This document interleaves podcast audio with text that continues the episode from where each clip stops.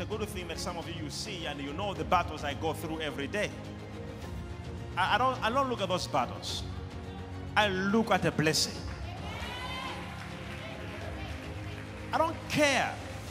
I don't really care what people think about me or what they think about my future or what they think about my past. I care much what God thinks about me. Hama ruke payaha.